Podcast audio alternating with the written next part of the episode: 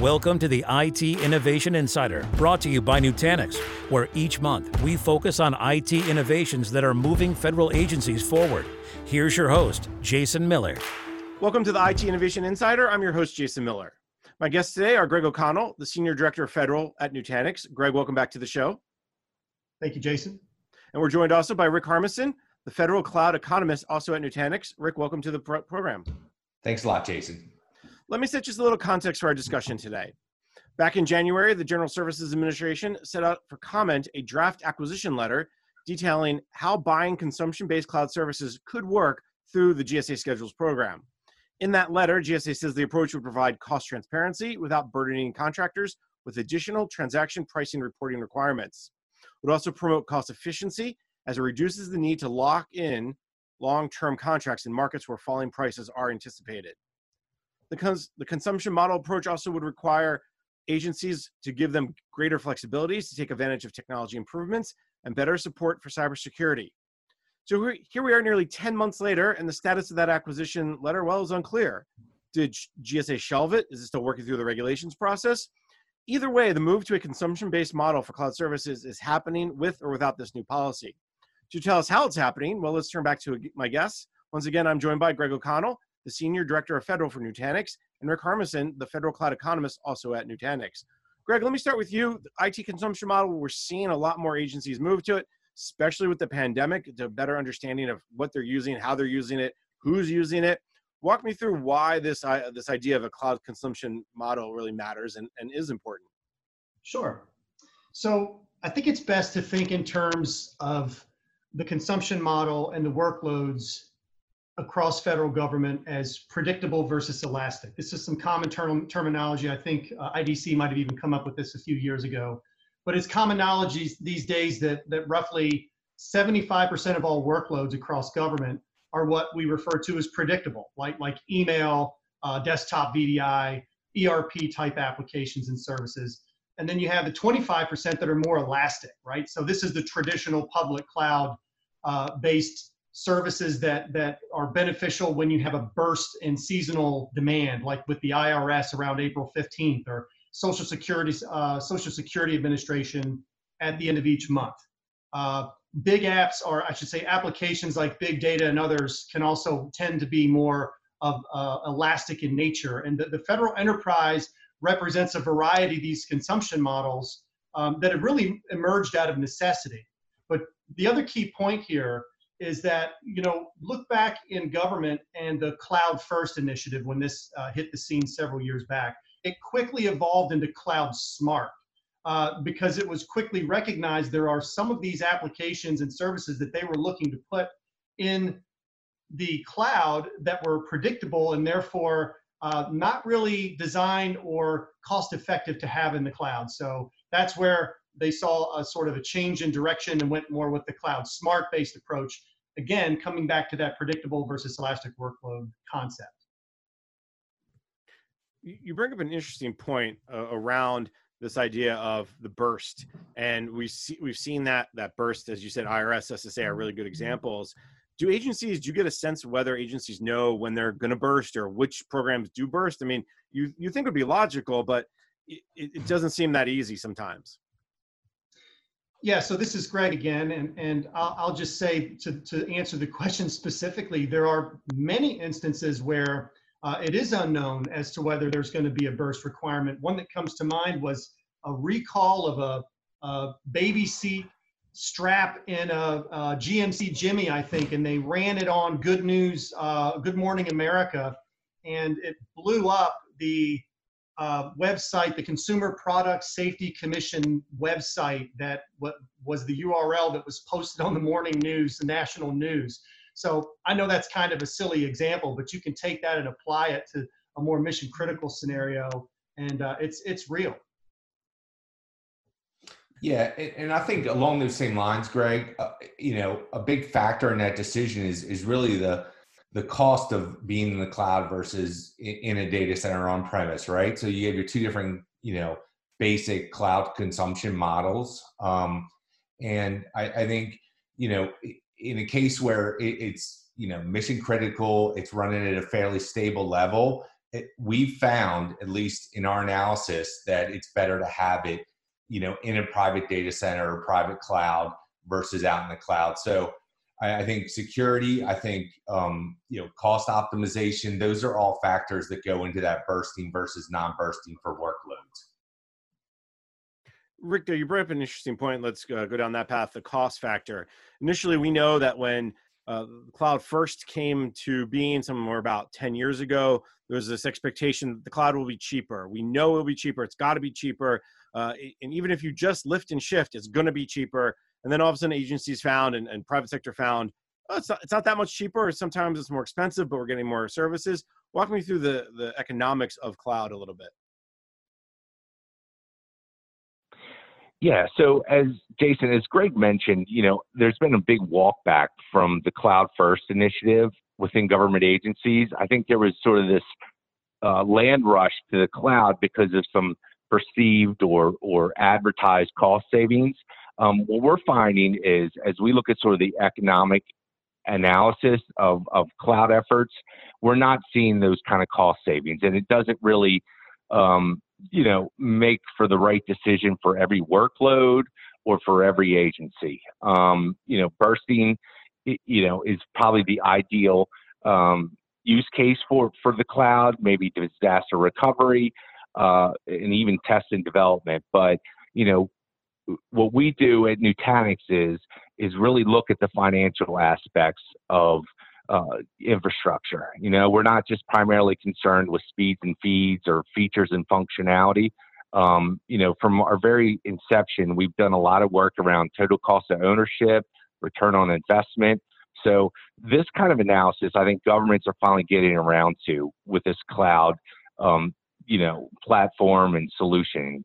So I think you'll see more of this going forward. You'll see budgeting, um, planning for costs within the cloud. You'll see governance over those costs. I mean, you know, from a consumer perspective, many years ago, you saw sort of the Apple store open up and everybody had essentially a credit card tied to their account. And you would see, you know, families and children kind of running away with buying apps, in store purchases, et cetera. So I think, you know, on an enterprise level, you kind of see that within the cloud. So um, we help our customers understand the costs that are associated with cloud, you know, how to optimize their costs within the cloud from a licensing or data egress perspective or, or from storage as well as, you know, subscription to services. So I think, you know, that's the big takeaway from this right now is that the cloud is, is, is really good in a lot of use cases, but from economically speaking, it's sometimes good to repatriate or keep things on premises within a, a private cloud type of consumption model. It's interesting you, you bring up this idea of bringing it back. We, there are some instances, and you don't hear about them too often, of agencies moving back you know, from the cloud to uh, on premise or, or data center. Is there a other consideration that that agencies should keep in mind about the economics of cloud. Can you kind of talk through that a little bit about maybe just, you know, we talked about burst a little bit versus, you know, steady state. What are some of the other economic factors? So, Jason, this is Greg. Um, I, would like to just reference a recent Market Connections survey that we executed with over 150 government decision makers, government IT decision makers, pretty evenly distributed across civilian, DoD, and Intel. And this, this concept of repatriation through that survey revealed that six out of 10 of the application workloads that are running in these given environments across these different agencies that were surveyed plan or either are considering or already have repatriated those back to, to Rick's point. So back to your question about economics, it's it's more than just economics. There's definitely those cost overruns and unexpected and unforeseen expense associated with, with public cloud. But there's also specific issues around data privacy, uh, privacy and, and sovereignty risks of public cloud that have come into play. Control over the applications. There's still a lot of legacy applications and services in federal government that um, there's a concept called data gravity that has to do with having certain applications running on-prem and other servicing applications being nearby uh, that aren't really capable of being supported in public cloud today. Uh, again, and this gets back to the concept of the burden of re-engineering these legacy applications. these all come into play in addition to security risks that are, are very real uh, that we've also seen, uh, but also were revealed as part of this survey. And, Rick, jump in here as well because from an economics perspective, I, I think it's it's fascinating of this the results of six of ten uh, respondents said they're either thinking about or have started to you know bring applications back from the cloud. Uh, what are the other considerations from an economics perspective? Sure. Um, you know, from an economics perspective, I think the biggest thing is that, you know, with the cloud versus on-prem or, or private cloud, um, you have this concept of perishability versus non-perishability. Um, it, it's kind of like if you have home exercise equipment. That's the best analogy I like to use. You know, this is a, an asset or resource that I bought. It's in my home. You know, it could be a Peloton, could be a treadmill, whatever, versus a gym membership, right? So if I don't use that gym membership, I essentially lose the value of that, right? Versus if I have a physical piece of equipment or you know, server, um, data center, that it's still there. So if I kind of have to push out a project or not uh, able to stand up a workload, I still have those servers. I still have that networking equipment. So it's all there available for me next month, two months from now. And I think that's the thing you're seeing in the cloud is that, you know, aligning sort of development, aligning procurement to the cloud. Um, those, there's like financial aspects to that that that I think the government's still working through, and a lot of other, you know, a lot of our, you know, private uh, uh, customers are as well. So I think that's the big thing is is this use it or lose it concept in the cloud. So cost optimization comes in into play, um, making sure that you're using all your resources that you're buying in the cloud. Um, I think it's a lot easier to control you know a physical asset in your data center or or an environment versus in the cloud from a costing perspective from and economically speaking? It's interesting you talk about that the exercise equipment. I think it's a great analogy. We've all unfortunately probably have bought that exercise bike or treadmill and now it's a clothes rack. How often do agencies feel like if it's in the cloud and they've paid for a certain level of use because of the way the models are working. It's not a consumption model for a lot of agencies. They're paying for a certain amount of storage or a certain amount of compute. How often do is it use or lose for agencies because of the way money is is spent? Greg or Rick, I'll throw either that question to either of you. Yes, so the cloud really lends itself to sort of an OPEX model. Um, so at the end of the year, I, I think you know, it, it's really good if you if you're looking at short term goals. Um, you've got an opex budget that you need to spend. Um, I, I, think that you know it, within the government, most of the most of the dollars go to just keeping the lights on. So I think they're more um, apt to use an opex budget rather than having to buy physical, you know, capital expenditures like servers and data centers. Um, but I think the scrutiny that goes over a capital expenditure or buying that that piece of exercise equipment is is a lot more rigorous than just spinning up new instances out in the cloud. So you're looking at something that's virtual that you really can't see.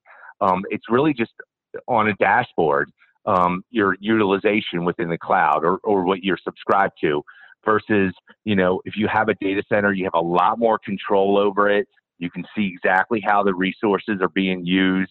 Um, there's less uh, tendency for runaway cost or underutilization. You know, somebody really has to kind of answer to the fact that they bought a server or a group of servers and are not using them right now, or they're running behind on a particular project or development effort. Um, I think I think you know we're more um, trained and more accustomed to within the government of controlling physical assets in a private cloud or in data center. Let's, hey guys, I want to continue our conversation, but we're going to take a quick break and then we'll come back. We'll talk more about the economics of cloud and, and the changes that are coming. You're listening to the IT Innovation Insider, sponsored by Nutanix on Federal News Network. A recent survey revealed that at least 50% of federal agencies are using multiple clouds in their IT environment. Combine that with the legacy infrastructure that most agencies still use, and you can imagine the complexity and the limitations of such an environment. But federal agencies are adopting Nutanix to simplify and manage this complexity. Nutanix software driven infrastructure and enterprise cloud give IT freedom from complexity, freedom to work with any cloud, to run any application at the scale they need, to use use whatever technology stack suits them and to invent the technology that will move their mission forward. To learn more about how Nutanix is helping organizations simplify their IT environments, visit nutanix.com/freedom. Welcome back. You're listening to the IT Innovation Insider, sponsored by Nutanix on Federal News Network. I'm your host, Jason Miller. My guests today are Greg O'Connell, the Senior Director of Federal at Nutanix, and Rick Harmison, the federal cloud economist, also at Nutanix. For break, Rick was giving us a, a good, if you will, Rick lesson in, in, economy of cloud and this idea of you know perishable versus non-perishable workloads, as well as why some of the financial aspects the government is going through. Greg, I want to bring you back into the conversation. What are you seeing, or kind of what, what kind of trends are you seeing from agencies around this idea of, of when it comes to economics of cloud? Sure, Jason. Thank you.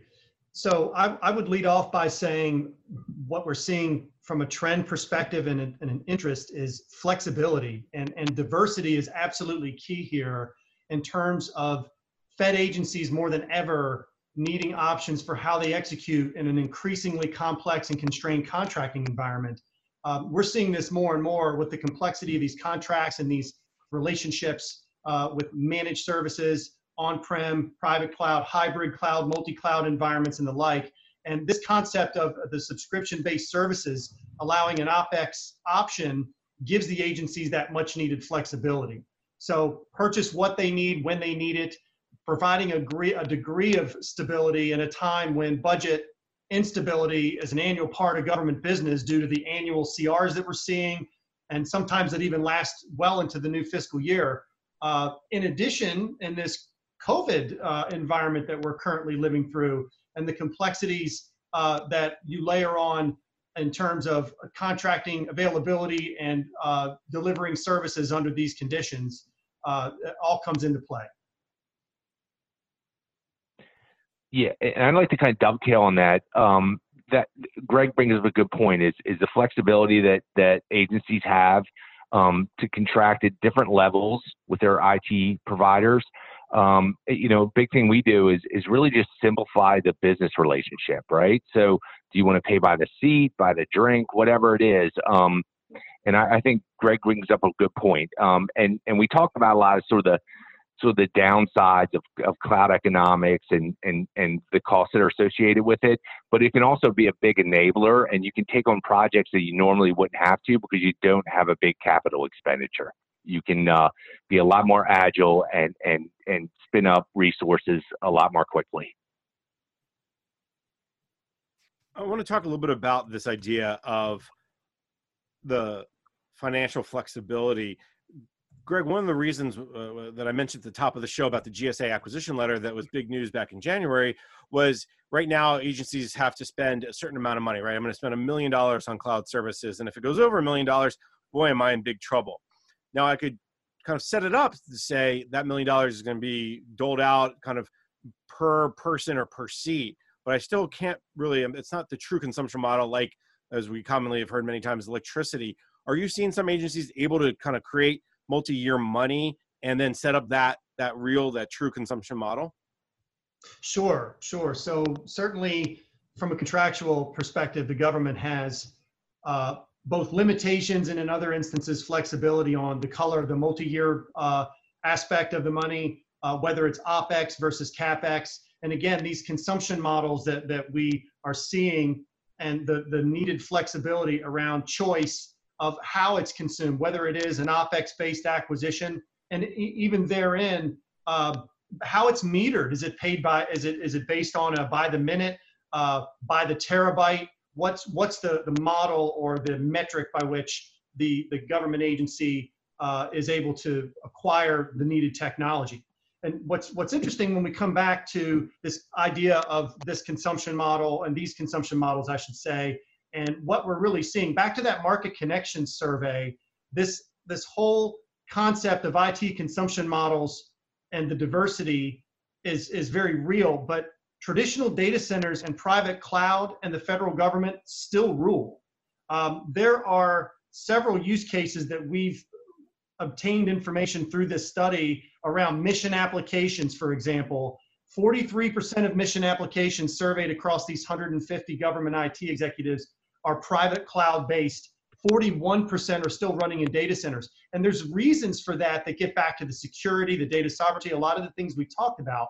But what we're seeing is this evolution in hybrid cloud right now that is allowing for more true flexibility, both in the consumption model, but also the ability to run your applications and services in, say, a Microsoft Azure or an AWS, Nutanix in particular, offering new features and capabilities to run these in, in that AWS or Azure cloud environment, for example, yet still manage that platform or that data, I should say, from a unified platform that you're using for that same on-prem traditional data center or private cloud approach.